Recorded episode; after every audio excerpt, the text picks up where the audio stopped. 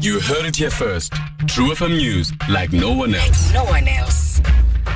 Government uses, loses millions over suspended police and pandemonium breaks out at Alicedale. True FM, like no one else. For SABC News on True FM at 2, I'm Pindi Ndamase. Good afternoon. A total of 187 police service employees have been suspended on full pay since the 1st of January 2014, costing the department well over 6 million rand.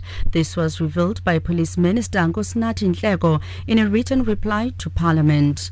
He also confirmed that the former Hawks boss in Mpumalanga, Major General Mapiane, is still awaiting a decision by the Director of Public Prosecutions on possible theft charges. Mapiane is currently standing trial for fraud related to allegations that he had falsified travel claims in 2013. Suspended Gauteng Hawks head Sibiya is free to return to work at any time. This is after the High Court in Pretoria dismissed an application by acting Hawks head Berning Ntlemeza for leave to appeal the court's February 20th judgment. The court had ruled that the decision to suspend Sibiya was unlawful and unconstitutional. Sibiya and Hawks boss Anwar Dramat were suspended for their alleged involvement in the illegal rendition of Zimbabwean suspects in 2010. Judge Elias Matojane says there is no reasonable ground to grant the leave to appeal. The Arms Procurement Commission has resumed its work with Cape Town businessmen and the losing bidder in the 1999 arms deal contracts, Dr. Richard Young, returning to the dock. His testimony was underbroken two weeks ago in order to give some time to the companies involved in the arms procurement to give evidence about their role in the 1999 contracts. This morning, when the hearing resumed, evidence leader advocate Tsepo Sibeko took Dr. Young through the statements he submitted to the Commission. This was in preparation for the cross examination, which started today. In his statement, Dr. Young confirmed that he stands by all the evidence he has presented to the Commission thus far.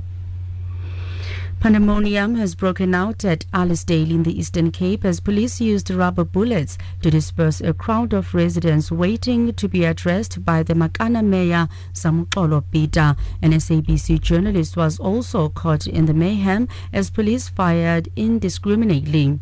Residents have been protesting since last week over service delivery, blaming the Makana municipality for focusing on Grahamstown, the seat of the municipality.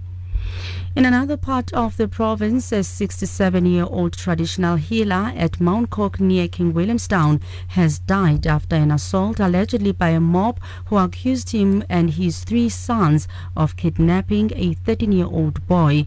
Two are still in hospital. It's alleged that the angry crowd tied them down, stoned them before beating them with sticks and pipes.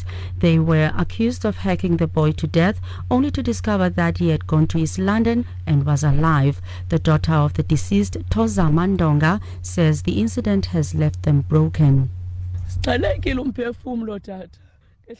We are deeply saddened because of the way he died. He never took ill. He was stoned while he was tied with a wire. That's how he died. That's painful. They killed him for nothing. They beat him up for a child who went missing and was later found without a scratch in East London. We don't know what we will do because all of us here are unemployed.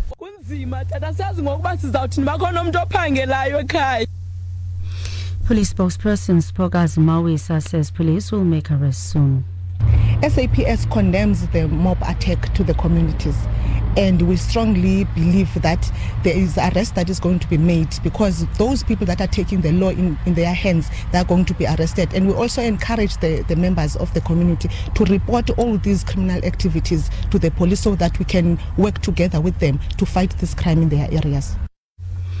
And lastly, a social worker who was last week uh, testifying in mitigation of sentence in the Western Cape High Court case of convicted murderer Tandi Maqubela was admitted under cross-examination that she did not focus on the fraud and forgery charges while drawing up her assessment report.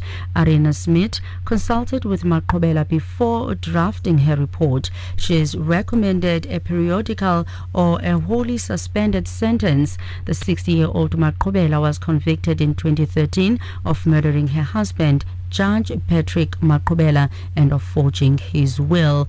Recapping your top story at 2 o'clock, a total of 187 police service employees have been suspended on full pay since the 1st of January 2014, costing the department well over 6 million rand.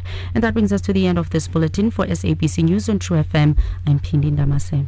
True FM like no one else.